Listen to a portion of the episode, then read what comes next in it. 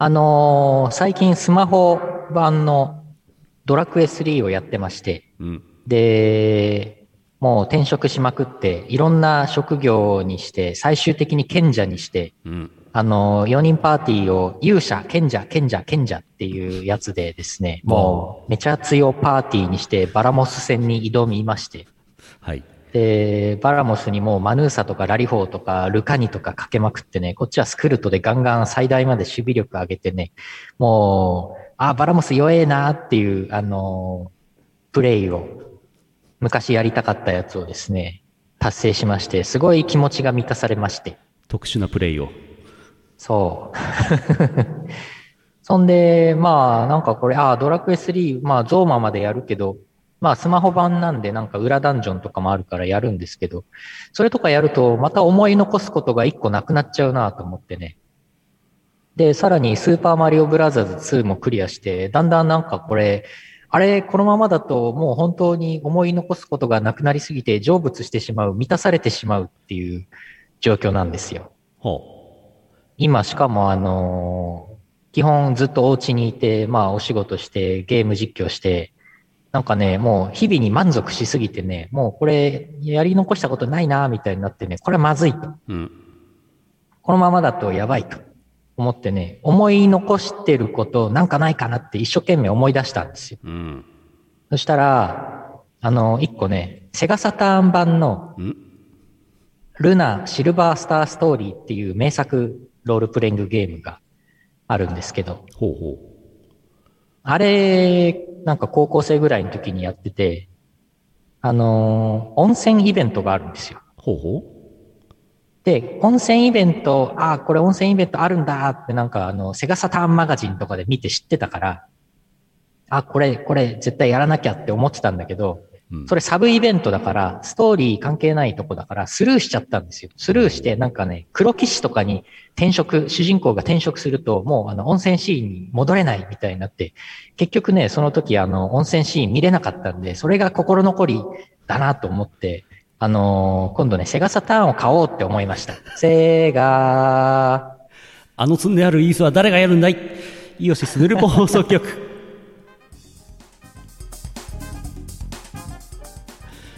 2021年6月24日824回イオシスヌルポ放送局お送りするのはイオシスの拓也とイオシスのユウのよしみです。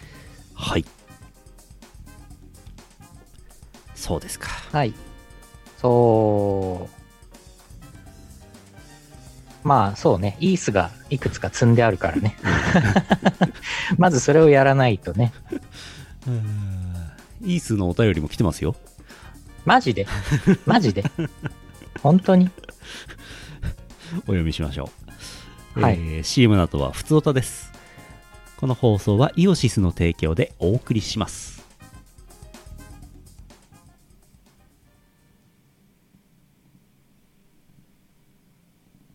洞爺湖ビッグサマーフェスティバル。夜空を彩る92日間。記録的スケールの花火体験指定席は宇宙一大浴場のサンパレス。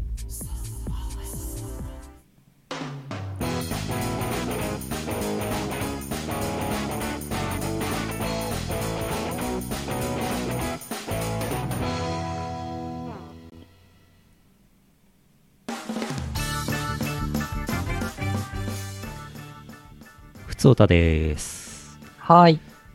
秋田県イグザムさんあざすあざーす。ゆうのさん朗報ですはい。埼玉県羽生市のふるさと納税ふるさと納税返礼品としてイース 1&2 のペケロッパ版が選ばれたそうですえ？X6 万8000ねああ、はいはいはいはいはいはい。5インチフロッピーなんてものを新品として手に入れるのは令和を過ぎた人生においてもうないでしょう積みゲーになりそうですがゲットしてみませんか？とのこと すごい。なんか、ねこれ今検索してますけど、おー。羽生市だけなのかどうかちょっとわかんないですけどふるさと納税の返礼品一覧を見たんですけどめちゃくちゃ量が種類がたくさんあってうんうん。最近のふるさと納税ってすごいんだなって思いましたええ。なんか埼玉にそのイースの開発をしているなんかの会社があるんですって。ああ、そうなんだ。うん。え、え、イースの開発でファルコムじゃなくて？ファルコムではないんですけど。日本ファルコム。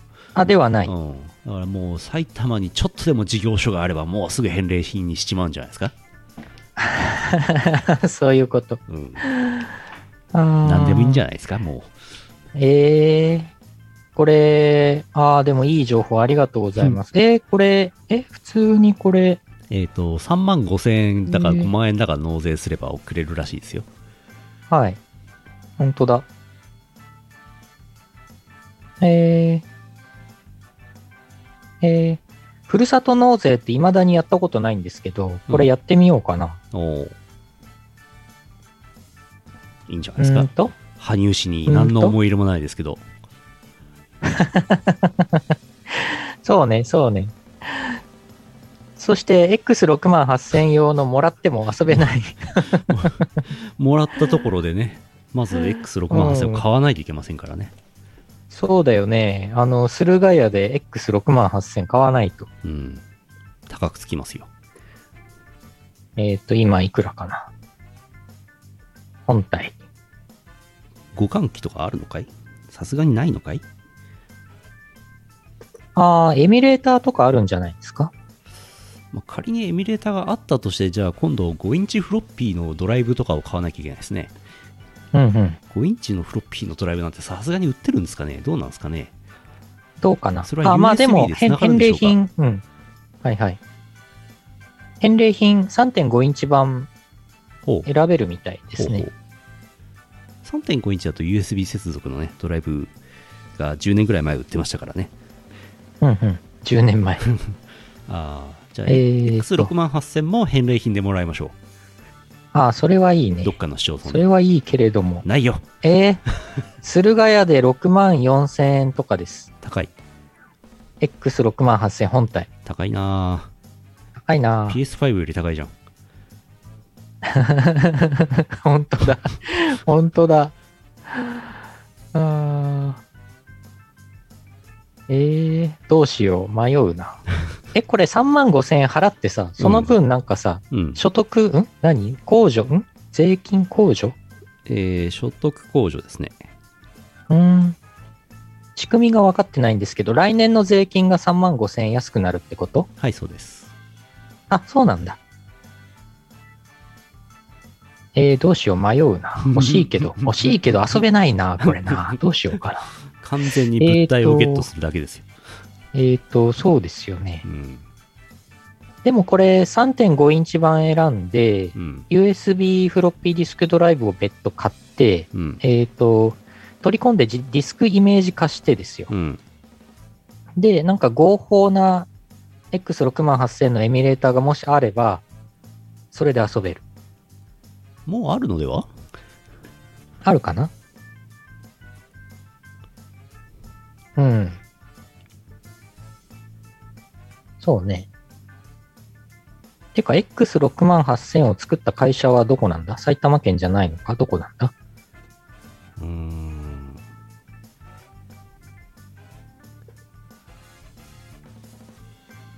あんまり詳しくないんですよね。うーんと。シャープ。シャープだ。シャープはどこにあるの？ふるさと納税でもらおうとしている。シャープはいろんなとこにあるんじゃないですか？うん、あ、大阪府堺市に本社あるそうです。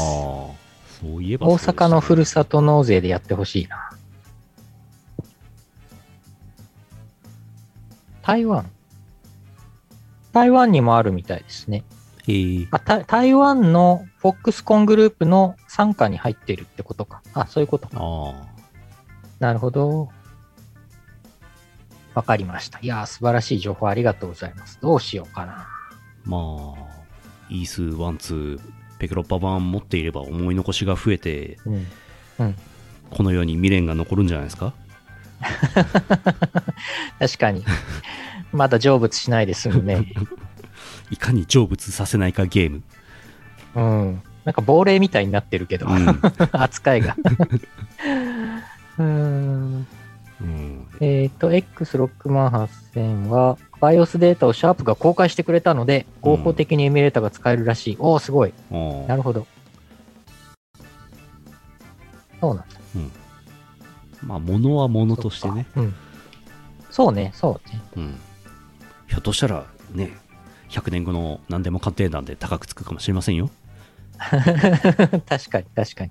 誰が司会やってるか知りませんけどそうね、そうね。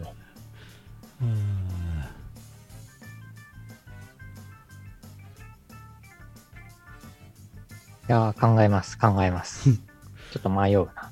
今すぐふるさと納税、ふるさと納税、そうか。うんそもそも一覧表を見よ莫大な量がありますよまず1700自治体ぐらいありますから、そこがそれぞれ何十かのアイテムを出してますからねもう選び放題ですよえう。え、そんなにあるの？羽生であればなんかね羽生の市営病院かなんかで人間ドックが1日受けられる権利みたいな返礼金もありえ？返礼品もありましたよ、すごい。うん、はあ。何でもあります牛タンとかいいな。仙台とか探せばいいのかな。うん、それはねまたあの肉とかねいいと思うでしょ？でやったことあるんですけど、あの量が多いんですよね来る量が。うん。全部冷凍で来るんですけど。はいはい。でねもう持て余すんですわ。ああ、なるほど。結局ね別にいいやっつってね。牛タンはだってお店に行って1人前食べた方が美味しいですからね、そんな、確かにそうですけどね。うん、その点イースはね、お店でもう売ってないですからね。そ。うだテね。テケロック版はね、テケロック8番はね。ああ。ああふるさと納税核シェルターもあるの？核シェルター？え？相当どこの自治体？相当納税しないとくれなさそうですね。え？1000万ぐらいかな。うん。え？うふるさと納税皆さんやってみてくださいはい。これ、これ、期間とか決まってんでしょ、きっと。まあイースに関してはいつまでもやってはいないでしょうねうんうんう。うんん驚きの鑑定は無に帰した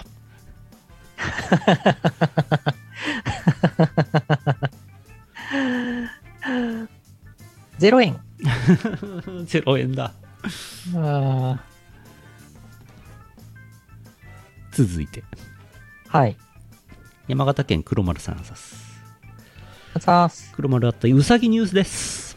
何週続くか分かりませんが、今週も新しいニュースがありました。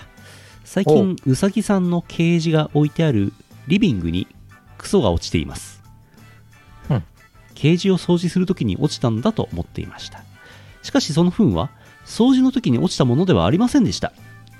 リビングで掃除機をかけていた時先ほど掃除したところに糞がありました。明らかにおかしいと思った時恐ろしい光景を見たのです。うさぎさんが糞をした瞬間上手に後ろ足を使って糞を蹴り飛ばすのです。蹴り飛ばした糞ケージの網には当たらずリビングの床に落ちます。無意識にやっているようですが2メートルぐらいは飛ばせるようです。うさぎさんの前で昼寝をするとクソが上から落ちてきそうです。なおうさぎさんの糞は乾燥していて匂いもありません匂いはおしっこだけですがこちらも草食動物なので猫より匂わないそうです以上ですおー糞のそっか、匂いないんだ。ううんん。えー、すごい。そんな、そんなゴリラみたいな、うんゴリラみたいなことしてくるんだ。うんうんち飛ばしてくるんだ。うん狂犬のうさぎさんね一郎のレーザービームもびっくりえ。大谷もびっくり。大谷さん。大谷翔平が最近やばくてなんかもう最近バグってるなって思ってますけどね、ああ、はいはいはい。ホームランはバンバン打つわ。勝ち投手になるわ。もうねオールスターでホームラン競争出るわ。えー、すごい。なんかポジションがさ、見た見た、見た？なんかさ、うん、ポジションがなんかピッチャーとかバッターとかそういうんじゃなくて、うんポジション名が大谷ってなってて、大谷さん大谷、大谷、大谷っていうポジションに大谷がなんか ライあのメンバーとして書いてあるみたいな画像を見たけど、え、これ本当？と思って。受ける。え、ね、ネタ画像じゃないの？これと思ったけど、本当なんでしょこれ。本当に、まあ、言うてもピッチャーとライトしかやってないと思うんですけどね。うん。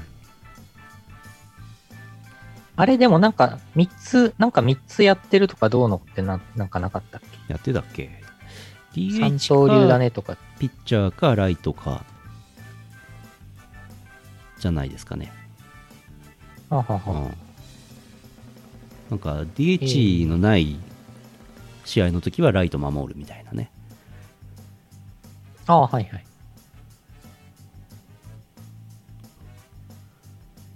えーっと、えーっと。ん？四刀流？ん？ん？いろんな情報が出てくるな。ポジション大谷で別の選手も入ったらすごいけどね。なんだそれ？ベーブ・ルースぐらいだろそうね。うーん100年ぶりにベーブ・ルースが英傑として蘇ってしまう。あそうそう。だからポジション名ベーブ・ルースにすればよかったんじゃないかっていう、ねネタなるほども見つけましたね。なるほど、うんなるほど。うんそんなうさぎさんニュースですが、もう一通うさぎさんのお便り、はいえー東京都アマグラマーさんからいただいてます。はい。こんばんは。ゆうのさんにうさぎさんを買わせて、うさみんと名付けさせよう放送局はこちらでよろしいでしょうか？はあ、なるほど。ヌルポの影響で、うさぎさんを飼い始めて1年経過した私です。我が家のうさぎさんはとても食いしん坊でとにかくたくさん食べます。甘いものが大好きでバナナには目がありません。人が食事をしていると寄ってきて私もちょうだいと膝の上に乗ってくるのがとても愛らしいです。うさぎさんは泣かない分鼻先でツンツンしたり跳ねたり急にダッシュしたりと体を使って全力でアピールしてくるので見ていて飽きません足の裏までモフモフなので撫でても踏まれても気持ちがいいですすごく癒されるので、ゆうのさんもぜひえー、やばい。買い、買いたくなる。おすすめされちゃった。そうか。そうか。うさぎ飼ってうさみんってなが名前つけちゃうか。バナナ好きのうさみん。はあ。あれなんだよね。うさぎ、うさぎ関連のキャラだと他に持田ありさ先生もいてですね。うさちゃんの人形を持ってたりですね。はいはいはいはいあとですね、あんずちゃん、あんずちゃんもですね、ー、ぬいぐるみ。ぬいぐるみ持ってるじゃないですか。そう。ピンクの。あれも、あれもうさぎのぬいぐるみでですね。なるほど。あと、池袋秋葉っていうお？キャラがいてですね、池袋秋葉が、あの、うさぎロボットを作ってたりとか、そうですか。まあ、いろいろ深掘りしていくと、いろいろありますけどね。いよいよ、そうか。うさぎさんを買っちゃう。んそうか。ちえちゃんもなんかうさぎあるの？あ、そうなの？どうなの？ちえちゃんも買うってこと？こらこら。ほらほら。え、本当？テレステ、チエ、ちえ。うさぎ。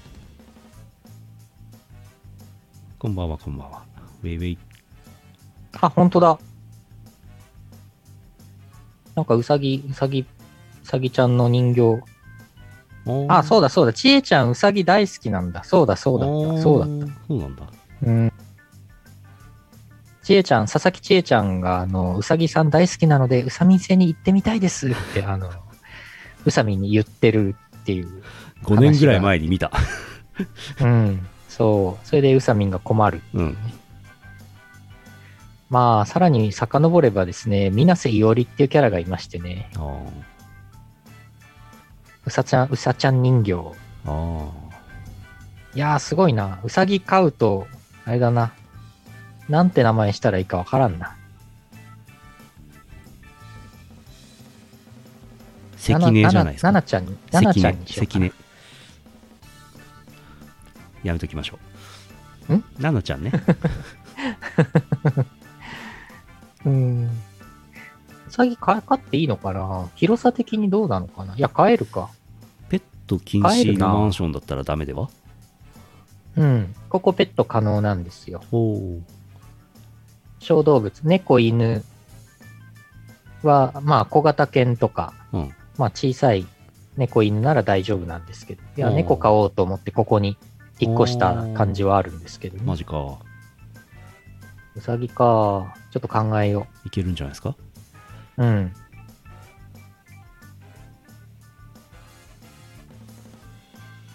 しかしはい。ヌルポを聞いてウサギさんを飼い始めた人がいたとは思いませんでしたねうん、ね、すごい。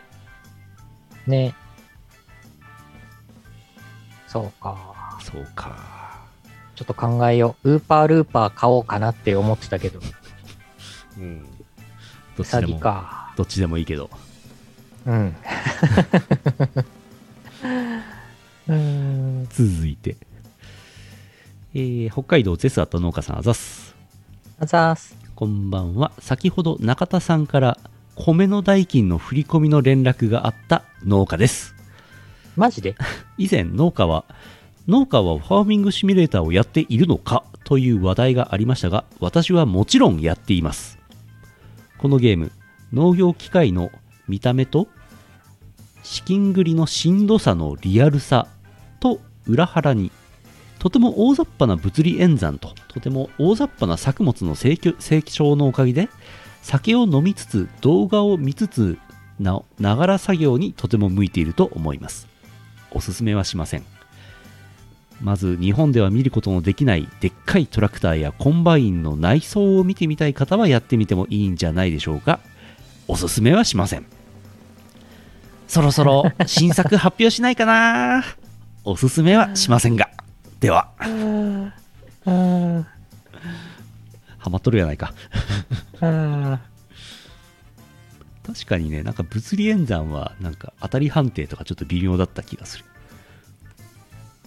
ファーミングシミュレータうんー。お、ファーミングシミュレーター22。お新今作年11月、今年11月に発売決定。今年もファーミングシミュレーターの季節がやってまいりましたすごい。そんなに毎年毎年アップデートすることがあるんでしょうか？あー。え、昨日のニュースだよ、これ。わお。このこのお便りでもさっきもらったよ。ついさっき、あ、そうなん、うん。そうなの？新作発表されましたよ。おー、農家さん。20、22って。22って。農家さんもう寝てんのかな？ひょっとして。あー。農家の朝は早いから。あ、そうかも。えー、スチーム版もある。うん。あいるじゃん。買います。あーあ、こんばんは、こんばんは。買います。買います。人にはおすすめしないけどすぐ買っちゃうっていうね。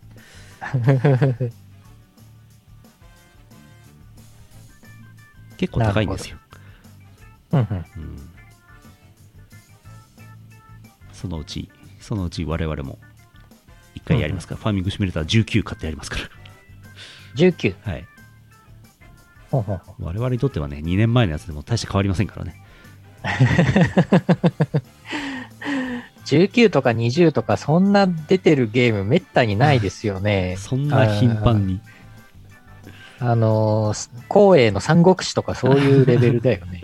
あ三国志、19ってあれですよ。2019ですよ、あ、そういうこと、うん。あ、19、19タイトル出てるわけではない。バージョン19ではないと思います、ああ、そっかそっか。多分ねそうなんだはいはい。うん、そう言われてみると光栄光栄の光栄テクモの三国志もう随分バージョン出てますねそんなにやることある？三国志じゃん、うんえーっとね、三国志14が最新作みたいです。やばうん。14回も何やってんの？中華統一してるんじゃないですかね。別にねアクションゲームに急になったりするわけじゃあるまいしうん。何なんだろなんか追加シナリオとかいろいろあるらしいですよ。うはあとやっぱなんかし縛りプレイとかみんなするんじゃないですか。あ高金高属で孫さんでとか。高孫さんうん、高金高金でやるとか。わあそういう。暇だね いや、延々遊べますでしょう。ああシミュレーター系。うん。なるほどね。続いて。次長いんですけど、一応読みますね。えーはいはい福島県月本さんからいただいております。普通おた当てでいただいております。普通おた。これ普通おたてなのか、若干あのお薬のコーナーなのか微妙なところですけど、一応こっちで読んでおきます。はい。拓也さん、社長さん、こんばんは。こんばんは。あゆ太郎くんはうちの娘と同い年でした。びっくり。ほうほう。おうえーチャンピオンさんにおすすめする幼女のコーナー当て。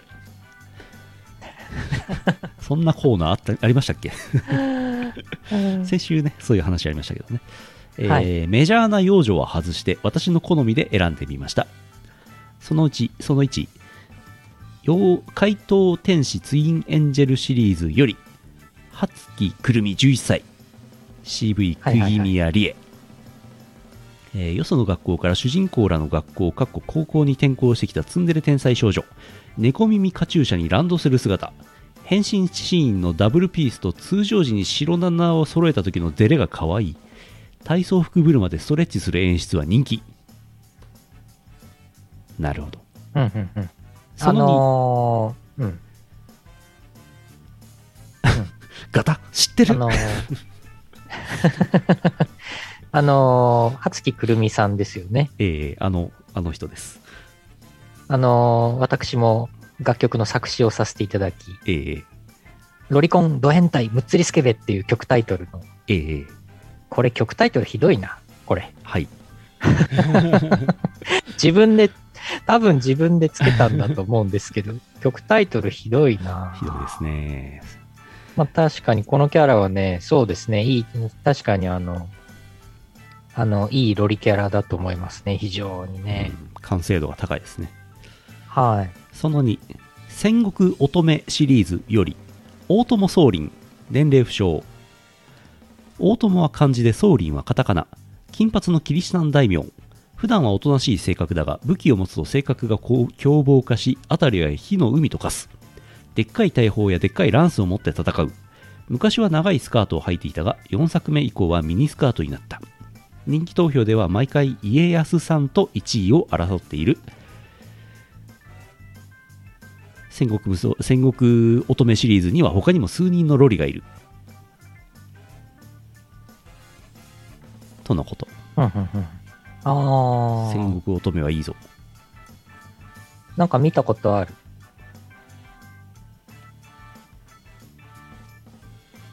はあ。はいはいはいはい。その3。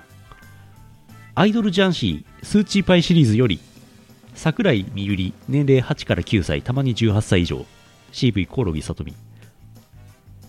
ご存知、アイドルジャンシースーチーパイに出てくる小学生、説明は不要と思いますが、病弱でよく入院しているため、えーパジャマ姿が印象的。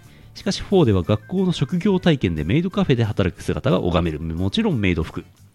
大人の事情で年齢が18歳以上になったりすることがある。はあ。ははあ。ああ、ああ、見たことある。見覚えある、このキャラ。はいはいはいはい。あ。ああ、わかるわかるマンが来ましたね。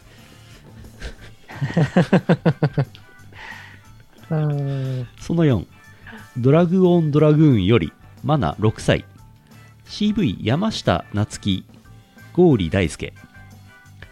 プレステ2の問題作、ドラグオンドラグーンの A ルートラスボス、声優の女の子は当時10歳。たまに内側にいる神が出てくることがあり、その時の声はゴーリ大輔。怪しい宗教団体の教祖をしており、情緒不安定。花をまき散らしながらくるくる回って踊ったり、主人公の妹を荒れしたりする。敵味方とも精神が不安定な人が多い中、トップクラスの不安定さを誇る。最終的に巨大化して空中戦を繰り広げる。このゲーム自体変な意味で有名になったのでご存知の方も多いかと思いますがこの土地狂った世界線はぜひぜひともプレステ2を引っプレイ出してプレイしていただきたい。すごいあなそんなゲームだったんですね。ドラッグオンドラグーンってあれだっけ？これはどうしたらいいのだになるやつだわかんないオールバッドエンドうん。はあ何なのだ？これは。どうすればいいのだってなるやつだ。そうだそうだ。へえチャンピオンさんの知らない人が出てきましたよおなんか展開がすごいんでしょ？ストーリーがすごいんでしょ？このゲーム。はあ。その後、無駄相撲なき改革より、青いうさぎ、アラフォー、CV なし。決戦尖閣諸島沖波隆編に登場。薬物事件を起こして交流されていた昭和のアイドル。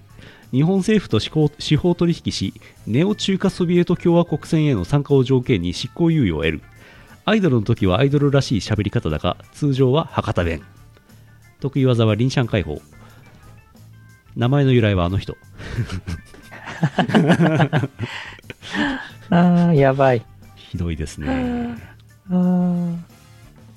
今検索して見てますけど、可愛いですね。あ、そうですか。はい。昭和のアイドル。あえ、ロリなの？アラフォーなの？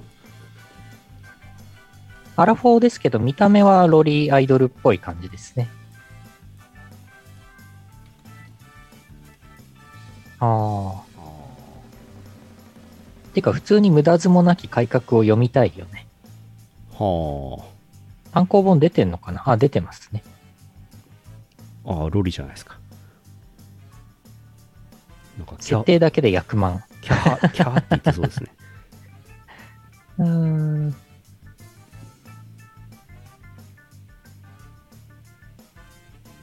へえ。完結してんのかな？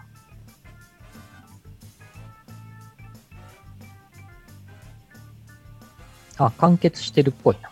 2015年に一旦終了。あ、新シリーズ。2017年から新シリーズをやってる。はあ。はあ。えー、世の中いろんなものがありますね。ねえ、すごいね。はは。いやー、わかりました。素晴らしい情報ありがとうございます。えー、その他おすすめ。スーパーブラックジャックシリーズもしくはリオシリーズよりミント・クラーク、えー、マージャン物語2よりミーナ、新お天気スタジオより大空桃、ゾイド・ワイルドよりサンラータンだそうです。すごい、すごい、情報量が多い。いっぱい出てきました。はい。すごいね。うーん、ちょっと今検索しきれなかったですね。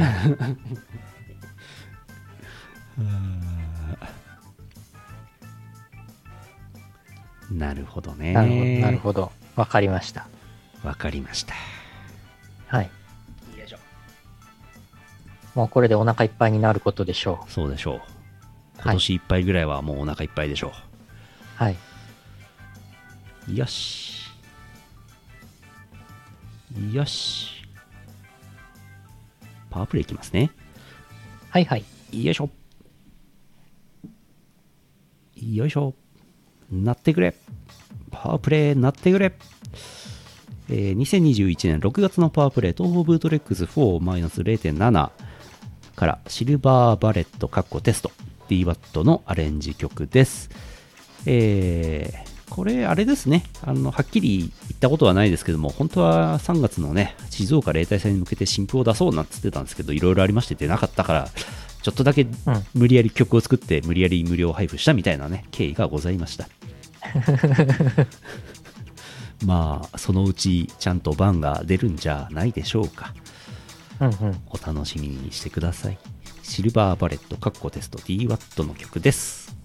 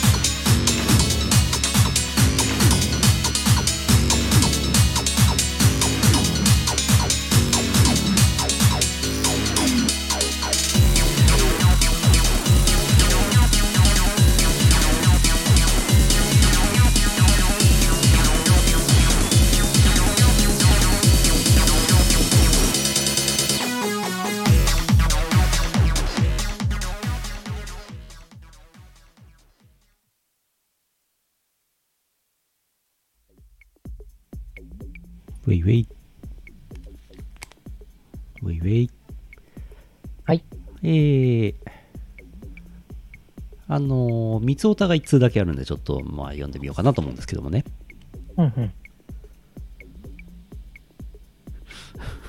えー、石川県あれ以外の3倍さんあざす。三つおた。星野源、有村昆に渡部健。三つお。いいんじゃないですか。源さんは、ガッキーともう手つないだのかな？三つお。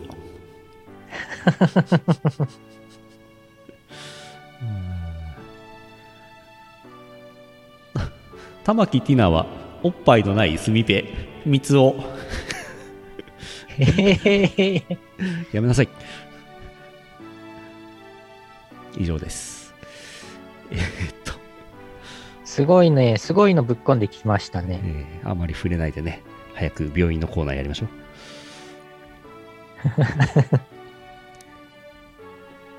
う よいしょ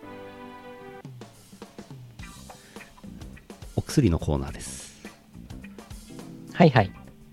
山形県黒丸さんあざすあざーす。いつも投稿を読んでいただきありがとうございます。アセトアミノフェンのお薬、ドラッグストアから売れてしまって消えています。しかも特製の特定のお薬だけです。売れている、売り切れているお薬の横にはアセトアミノフェンが配合されたお薬がたくさん在庫にあります。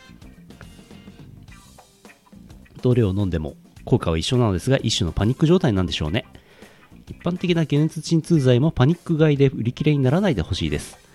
マスゴミの投報道次第なのかなと思います。パッケージにアセトアミノフェンがなくても配合されている薬はたくさんあります。解熱鎮痛剤の他にも代表的なのが生理痛 PMS、PMDD 向けのお薬です。自宅にあるお薬を見直すと特に買わなくても買い置きしている場合があります。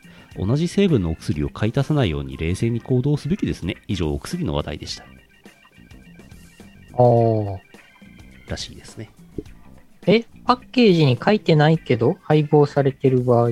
多分あのなんていうの表面にこうデカデカとアセトアミノフェン配合って書いてないけど裏面見れば普通に書いてあるみたいな話じゃああ、ないですかそっかそっか。うん、えー、先週もねお薬の別名義の話しましたけどね、はいはいはい。うん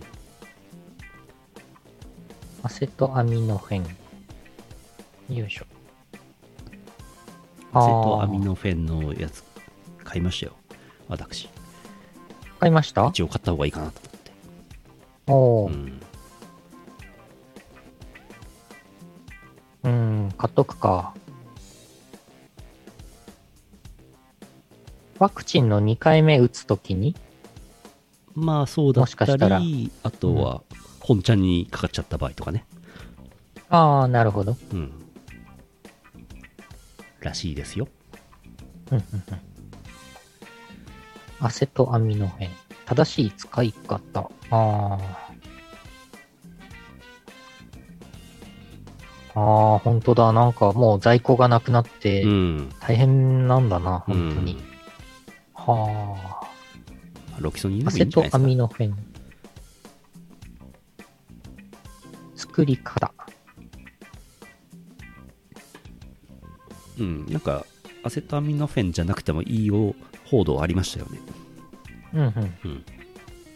うんうん。続いて、ははは。東京都アーマグラマーさんがざす。あざーす。ツエムのお薬出しときますねのコーナー。最近とても恐ろしい幻覚を見るんです。無償石でガチャを回しても推しが来ず、課金をしても推しが来ず、使ってはいけないお金に手をつけてしまう、そんな幻覚を。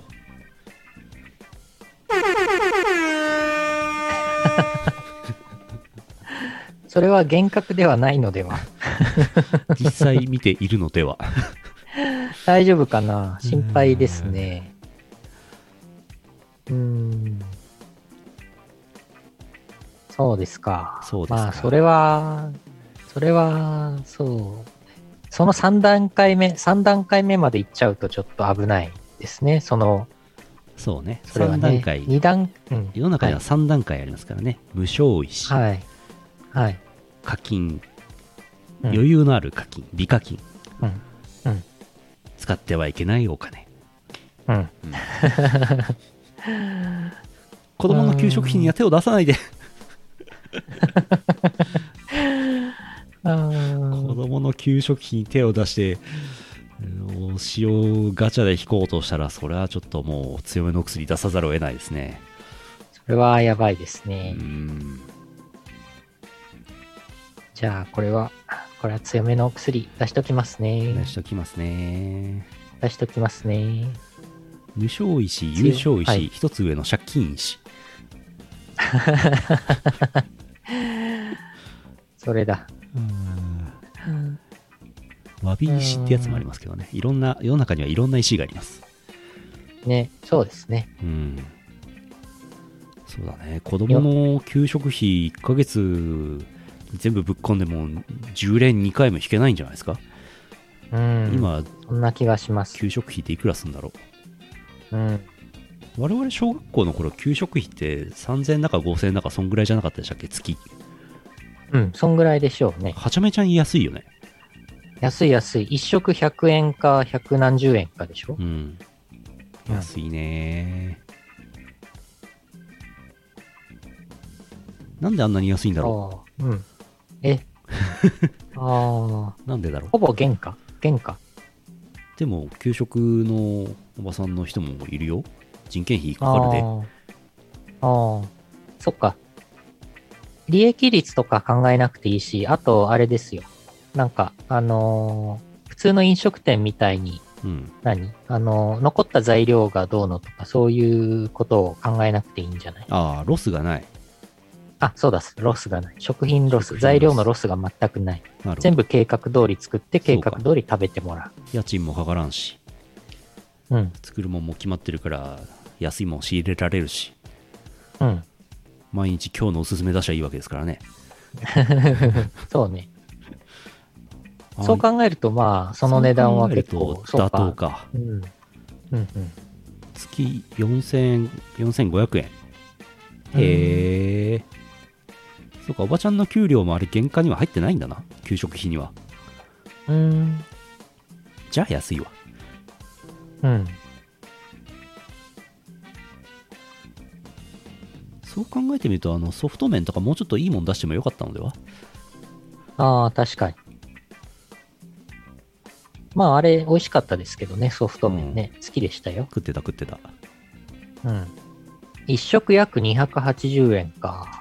まあ原価280円食材費280円と考えれば結構いいもん食えそうですけどねうん。確かに。だってね松屋で700円の定食食べたって原価200が食材費280円かかってないじゃないですかうんうんう。んビールの 500ml 缶とか買ったら普通にだって250円とかしちゃいますよ。うん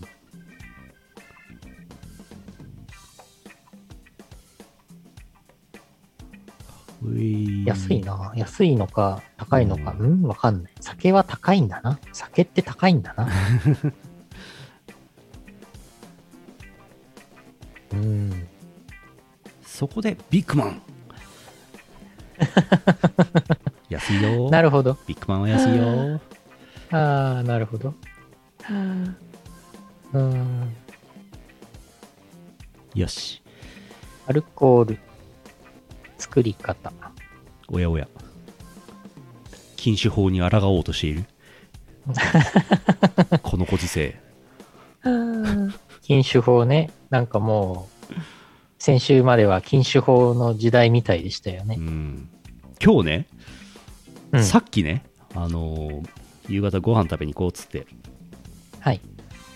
ギリギリ7時前にサイゼリアに行っておうアルコールを飲みましたえ、マジで？へっへ。ーいやマジで？ーサイゼリア7時ん？サイゼリアでアルコールを飲めるだけでこんなにありがたいんだなって思いましたね、先週まで飲めなかっうん、たからね。7時でアルコールラストオーダーなんですよ、はいはいはい。うん、8時閉店。ああ、でなんか缶ビールがなんかもう在庫がダブついてんのかキリン一番搾り 350ml 缶1缶特別価格200円とか言って出しててコンビニで買うより安いやんみたいなうんうん。もうやけくそですねそうだったんだ。念のため賞味期限を見たら今年の10月になってましたうんう。うんんギリギリですね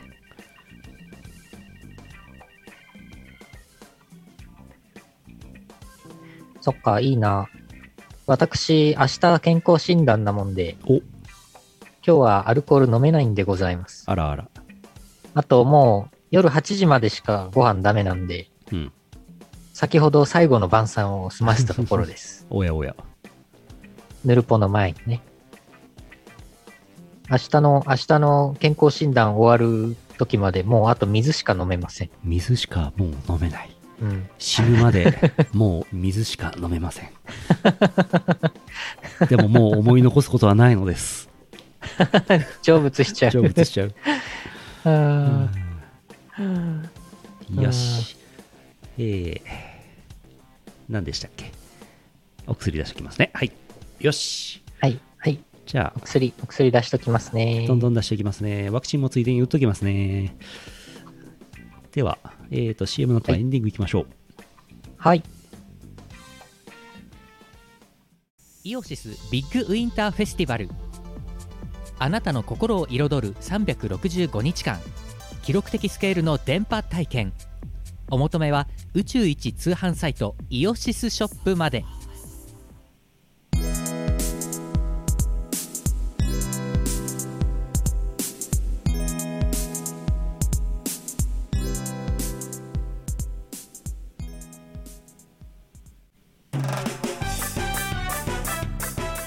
エンディングです。はい。えー、これ先週、ヌルポの生放送やってる裏で出てきた情報でしたけども、お月の水戸さん、ソロアルバム、うん月のうさぎはバーチャルな夢を見るっていうアルバム、ソロバルアルバムが8月11日発売予定。えー6曲目、ミトラジ・ギャラクティカという曲を作詞、七条レタス、マロン、作編曲アームで楽曲提供いたしました。なんかね、10, ん？10, 10トラックか12トラックかあるんですけど、なんかもうすごいんですよね。サッカー陣、うんうんうん すげえ、すげえなっていうやつです。いろんな、いろんなコンポーザーさんがねう、ん、曲を書いてらっしゃる。すごい。8月11日、発売予定です。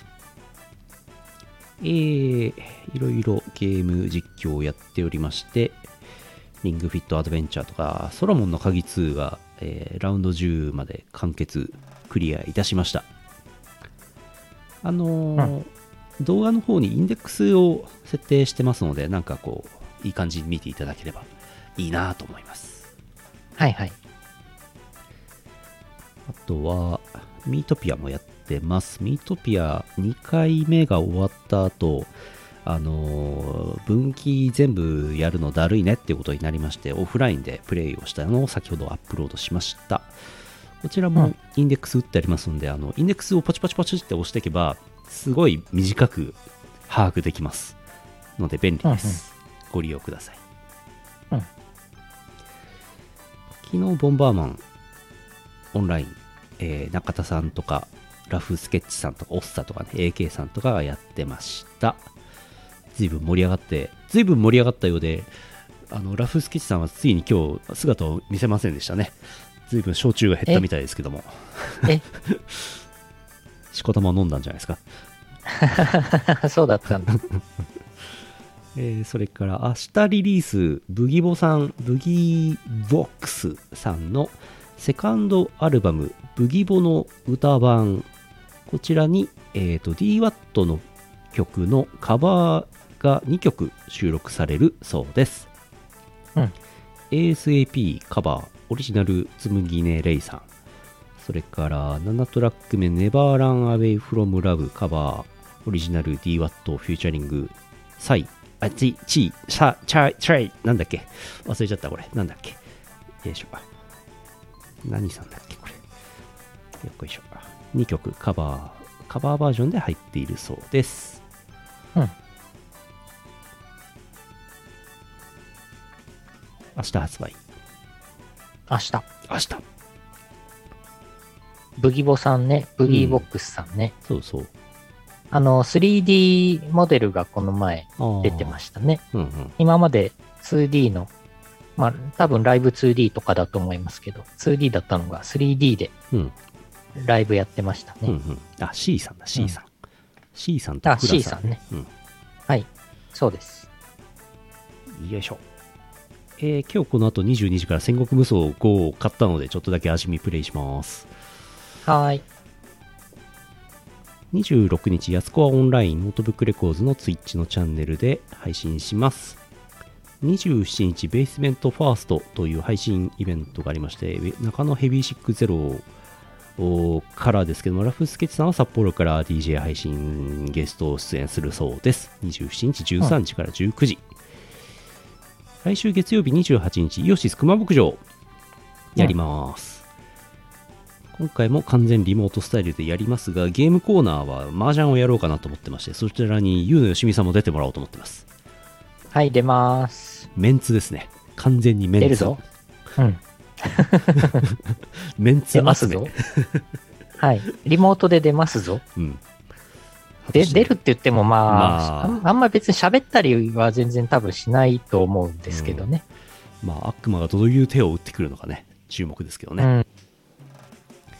えーそれからその後6月28日月曜日21時15分頃から、えーイオシスファンボックススープカレープラン限定生放送こちらございます先月はお休みお休みしましたけども今月はやろうということになりました小林いわゆる小林会でございます、はい YouTube ライブにて、えー URL は記事ファンボックファンボックスの記事をご覧くださいはいもう出てますはい。私も出演します。もうだからその日は、うんだから私2件リモートで出ますよ。両方、両方とも。うんはい。リモートで忙しい日々ですね、はい。えー、それから、あとはね、ああ、博士が、朝か、博士がっていうか、阿佐ヶ谷ロフト A のイベントがちょいちょいありまして、うんえー7月2日24時から初老はほにゃらら配信13件目、博士。7月18日、プロ野球ファンの集い。7月23、夏の日の2020フェス。これなんか、歌バンド、歌、歌イベントらしいですよ。2020? うん。ちょっとよくわかんないですけど、これ多分オリンピックの前日だからなんか絡んでる東京2020とかかけてんじゃないですか？ああ、そういうこと。うん。謎のイベントございます。詳しくは阿佐ヶ谷ロフト A のページをご覧ください。とりあえず、そんな感じです。はい。ヨシスくん頑張ってるね。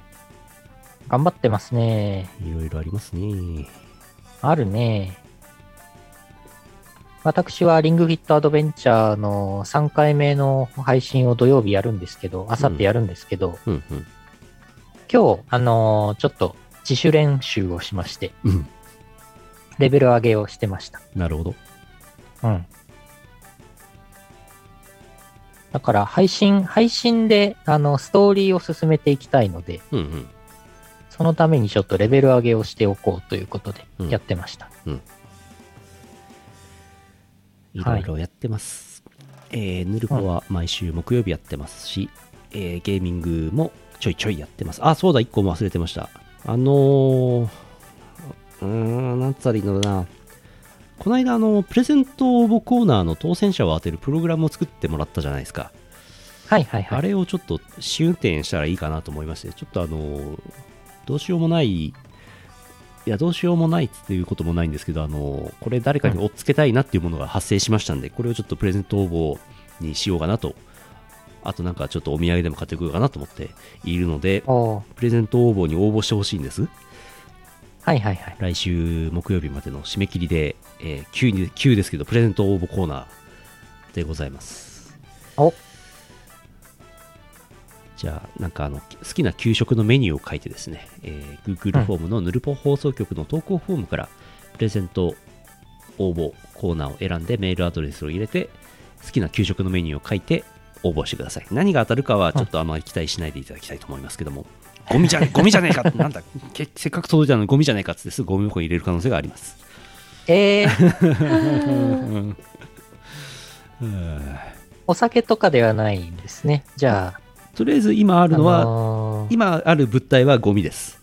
が、えっあと、ちょっと追加でなんかお土産買ってこようと思ってますんでちょっとなんかああ、じゃあ、なんか未成年、未成年。わかんない。いい感じに。酒、はい。いい感じにやってください。はい。じゃあ、一応、未成年の方も応募 OK ね。うん。はいはい。送っといてください来週抽選します、はーい。とか言いながらあのプログラムどこ行ったかな？あのプログラム。え？えーっとちょっと探しときます。よし。えー、ぬるぽ今日はおしまいです。824回放送でした。はーい。来週次回は7月1日です生放送。うわー、もう7月か。7月新しいパワープレイか。何かけようかなサンパレスかければいいんじゃない？あれ。あれ。あれを？あの曲。あの曲を？うん。酒井紀子さんの曲かけた方がいいんじゃないですか？うん。青いうさぎを青いうさぎ。うんちょっとまだパワープレイ決めてないんですけどうん。もう7月だよあっという間ですなはあしょうがないねよし来週までにはゾーマを倒していると思います、私。もうとっくに倒せるのでは？うん。